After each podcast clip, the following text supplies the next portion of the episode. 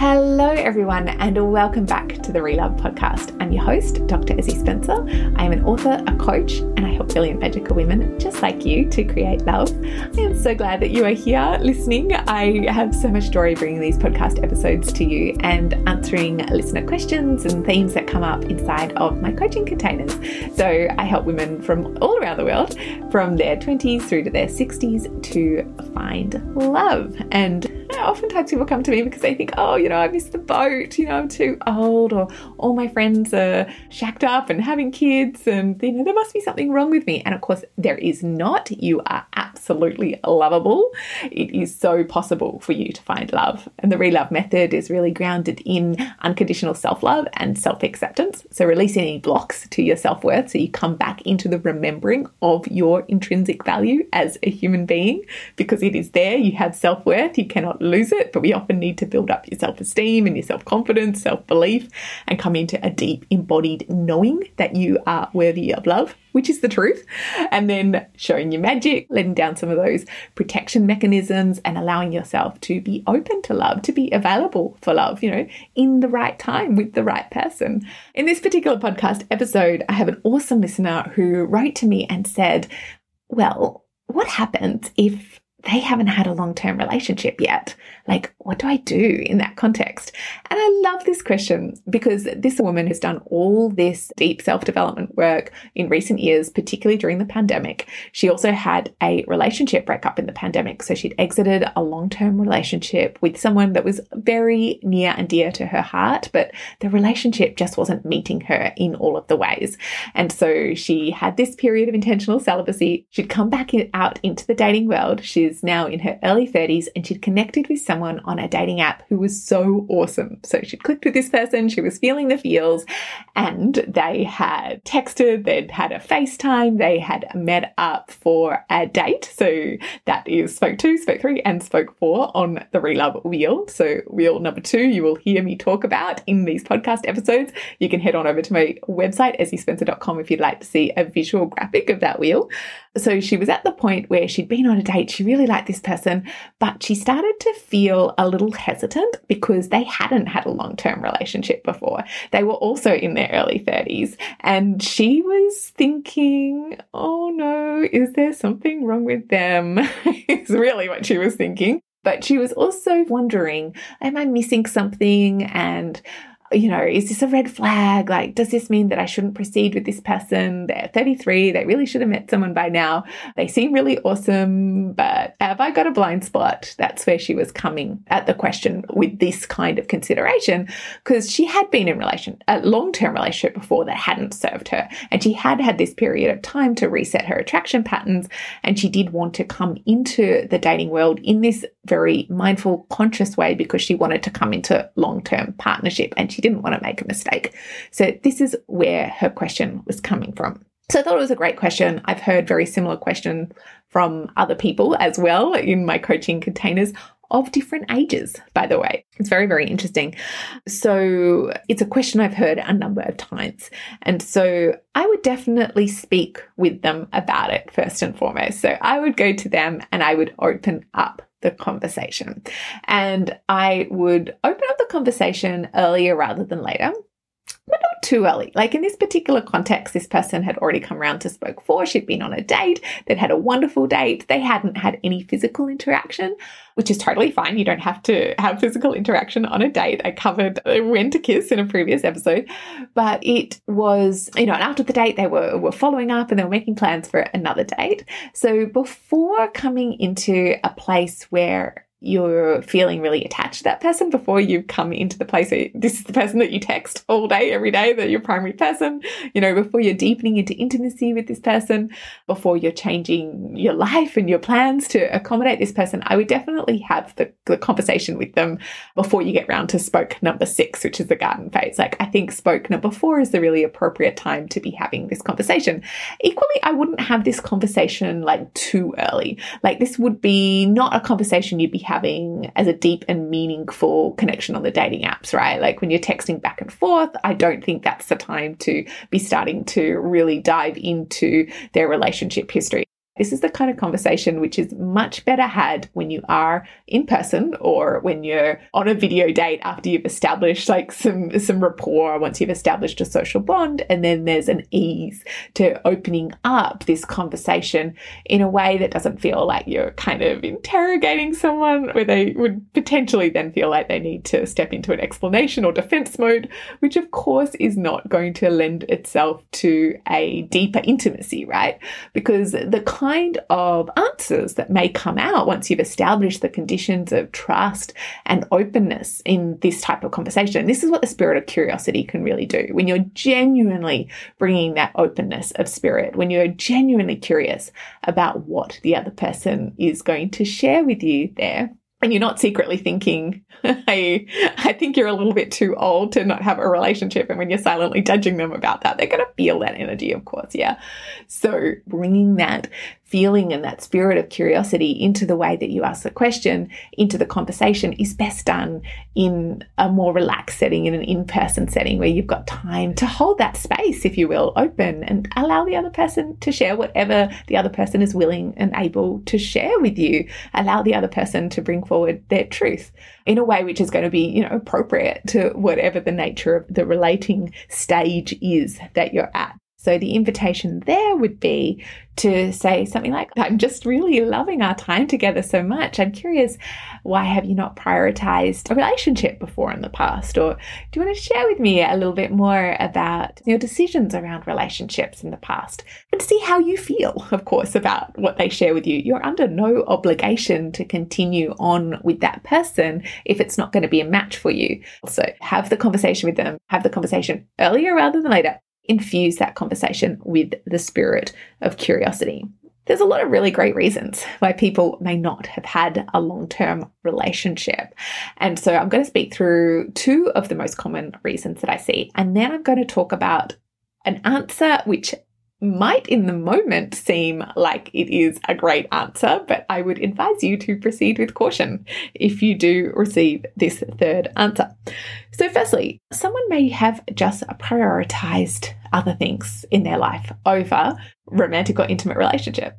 It doesn't mean that there's anything wrong with them, and it also doesn't mean that they wouldn't be an amazing partner. A lot of people that I know, and this is the case regardless of gender, this is really interesting because sometimes it gets a little bit stereotyped as men, like men will put their career first until they get to a certain point in their career and then they will be ready for love, you know. And yes, that can be true, but I also find the same is true for women who have very purposeful work, who tend to be really driven, who tend to be ambitious, who tend to have that feeling of mission in the world. It often may be that there needs to be a certain amount of alone time or focus or energy that gets funneled into their work. And I don't think that there's anything wrong with that.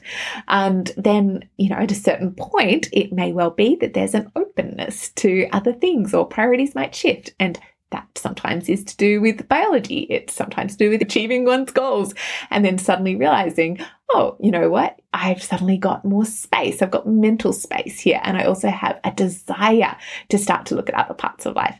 And now, of course, it doesn't necessarily need to be career. It can also be someone choosing to focus on the spiritual side of their life. It can also be someone choosing to focus on their social life. You know, it can be someone who's choosing to focus more on the physical aspect of their life, their physical body. That can be their priority.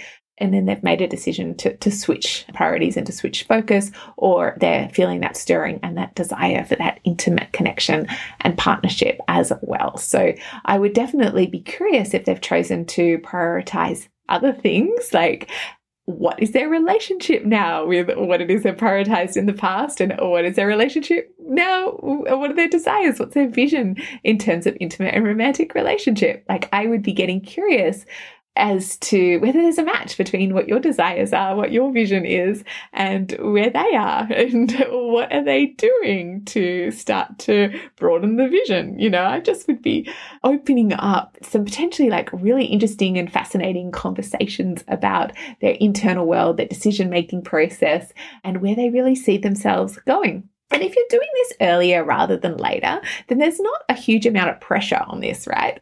And that's why I really do encourage you to have that conversation more around the spoke for level. And sure, that can be about whether they haven't had a relationship, but it could also just be about anything that's niggling at the back of your mind when you've met someone that you like and there's a click and it seems to be that you're matching in some of the important areas. But like, is it you hesitating? Then I would definitely say, you know, before you really get deeper into the relationship is going to allow for the lightness and the flow and the openness of the conversation, which ultimately could lead to greater intimacy and is definitely going to lead you in the direction of the information that you need to make the right decision for you as to whether you want to continue to invest your time and energy in that person, whether you want to continue to spin the wheel in terms of that particular relationship. The second reason is, is that someone may have had difficult experiences earlier in life. And so that could be painful experiences inside of the childhood home. That might be just painful early experiences in love where they didn't have the emotional tools to be able to regulate. And instead of a wound healing, you know, a wound has scarred. And so I do often see that people who've had challenging experiences in their teens and in their twenties in love, even if they've had a really happy and loving family or home environment, have then put up guardrails, put up protection mechanisms, and have not really allowed other people to get close to them until, you know, they've got to a place in their own life where they're finally ready to open up. And so if that's the case, you know, someone may be feeling some shame, quite honestly, around that. So I would just obviously, you know, if you're coming into an opening of a conversation around this and someone is choosing to share these vulnerable experiences, and obviously kindness and gentleness and holding that in a really beautiful way is going to promote a really beautiful connection that feels like a little bit more tender. And I know that the people who listen to this podcast are so like kind and sensitive and empathetic. You know, it's a really beautiful thing if someone chooses to share that with you. And so you may be surprised what someone may bring up and, and share with you. And you may be surprised to see the direction of where the connection can go there. And then the third reason is the one that I mentioned is the sign to proceed with caution. And this is somebody who might appear like the second category at first. You know, they may share some challenging experiences that they've had in the past. But the difference with the third person is that you will very quickly see that there's a pattern. And what I mean is, is that there's a pattern that every single person has done them wrong. And so the reason why they haven't had a long-term relationship in this context is the fault of the other person every single time. So every single person they ever asked out was rude and mean to them. Every time they fell in love, the person broke their heart and betrayed them. Every time they liked someone, they ghosted them. Do you know what I mean? You're seeing the pattern here. And so this is something I would just be really wary of. And please don't construe what I'm saying is like we can't have challenging experiences. And of course, everybody is going to have some hurt in love, particularly if you're meeting and dating as adults, right? You know, it's par for the course. Even if we don't mean to, we hurt each other. And so that's what I mean about the second category of person, like the person who's choosing to share something from the heart, which has been really painful for them, is radically different from this third category of person who just has a habit of making things everybody else's fault. And so someone like that is just going to be so committed to continuing to sit on the victim chair. And again, I'm not talking about someone who's been subjected to harm. I'm talking about someone whose role inside a relationship, the self-appointed role inside of all of the relationships, is to find the chair where they're the person who is absolutely innocent and the other person is the persecutor. And so here I'm talking about the Karpman drama triangle. It's such an incredibly helpful tool to be thinking about human relationships if you're in the dating context. So if you're not familiar with this, this is the victim, persecutor, and rescuer triangle. So these are the three roles. And yes, absolutely, it is reductive, of course. But, you know, if you've got someone, if you're relating to somebody in the dating context who is just so incredibly determined to just sit on the victim chair, Unfortunately, what is going to happen eventually is that you will be cast in the role of persecutor yourself, because the problem is, particularly if you're a really kind-hearted person, if you're compassionate, if you're caring, if you're loving, if you're a big giver, and again, I know so many people who are listening to this podcast fit inside this category, it's like, you're going to have to work quite hard to not get pulled onto the rescuer chair in the early stages of this relationship. Like if someone's sharing a lot of really difficult traumatic experiences right back at the very beginning, before you've actually established a social bond, before you've established trust, you know, if someone's always complaining about how awful everyone is to them, you know, the tendency is for a really kind-hearted person is to step in and care and to empathize and to want to support them, yeah? And the issue with that is that all that caring, kind, lovely person needs to do once they've been on the rescuer chair, all, they, all you need to do is assert healthy boundaries to not be available for that person because you're needing to take care of something for yourself. That is all that is necessary for them to then cast you in the role of persecutor. And so you don't even need to do anything untoward. It's not like you actually are a persecutor, but unfortunately then that's not going to be conducive to having a long-term relationship with you either. Yeah. And so even though it sort of presents in the very early stages as something which is actually really deeply connected and really special, and how amazing that this person has drawn you in, like with such, you know, vulnerable sharing so early on. But of course, you know, the issue is if they're doing it with you, they're doing it with other people very early on as well. It's a very challenging dynamic. You do not want to enter into the emotional dysregulation that happens down the track in that dynamic. And so that's what I would just be looking out for in the early phases. You probably actually, and here's an interesting thing, you probably don't even need to open up the conversation in terms of like the curious questions and so forth with someone who's in that third category. They're probably just going to go ahead and share all of this with you without being asked. But if you do choose to open up that conversation of curiosity, they're going to share all of the litany of all of the people who've done them wrong. Yeah. So that would be the third category. That would be the one to pay attention to. And then to recap, the first reason is they've just chosen to prioritize other things, and now they're choosing to prioritize relationship. And then secondly, somebody who has had challenging experiences in the past, and they're taking really kind and gentle and self-loving steps into becoming more open and available. And then, of course, that third category, you just proceed with caution and at all times, my friend, listen to your intuition. All right. So if you find that you do get pulled into dynamics which are not in service to your highest interest, if you're finding that you're really craving meeting someone who is your equal, you don't want to keep playing out those dynamics, then go and check out my self-study program, Loveable. So it is a beautiful program. It is very much designed to help you to come into that deep feeling state of your worth. So when you are feeling really worthy of love, you are able to open up and to connect with people who are going to be able to give you the love that you so deserve. So I would highly recommend that you go and check that out. You can go over to my website, ezzie spencer dot com, click on self-study, and then see whether the Loveable program might be a match, see if you're feeling it. And there is a deep dive, of course. There's the re.love program, and this is a twelve-week transformational journey, which is a live coaching experience. I will be holding one mastermind in twenty twenty-three. This is where you're working with me live and I'm supporting you to see where any of your blind spots might be. So at the start of the episode, I spoke about different elements of the re.love method. So coming into this beautiful self-worth, showing your magic. So taking down some of those guardrails and dismantling some of those protection mechanisms, or really allowing yourself to gently dissolve some of the scars that have been preventing you from being seen, being felt, and again, receiving all of the love that you absolutely deserve, as well as diving into some of the very practical dating stuff like communication scripts that are going to be relevant for your situation as well. So the waitlist is up there now for the twenty twenty-three mastermind. There's going to be an application process and then a call as well. So if you're interested in hearing the details about the mastermind, make sure that you jump onto the waitlist over at ezzie spencer dot com.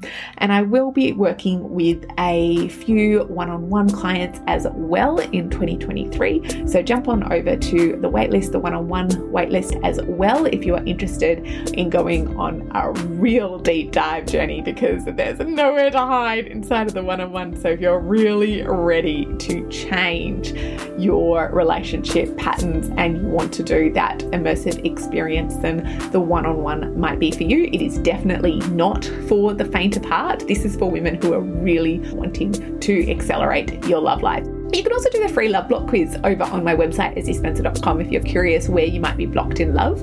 And that one comes with a free love potion in the results as well, which can be so juicy and yummy to start to activate the love vibes. I am so glad that you are here. I absolutely love your questions. I love sharing this with you. And I am curious to hear how this podcast helps you as well. You can always come and say hi over on Instagram. I'm Ezzie Spencer. I am wishing you all of the love that you so deserve.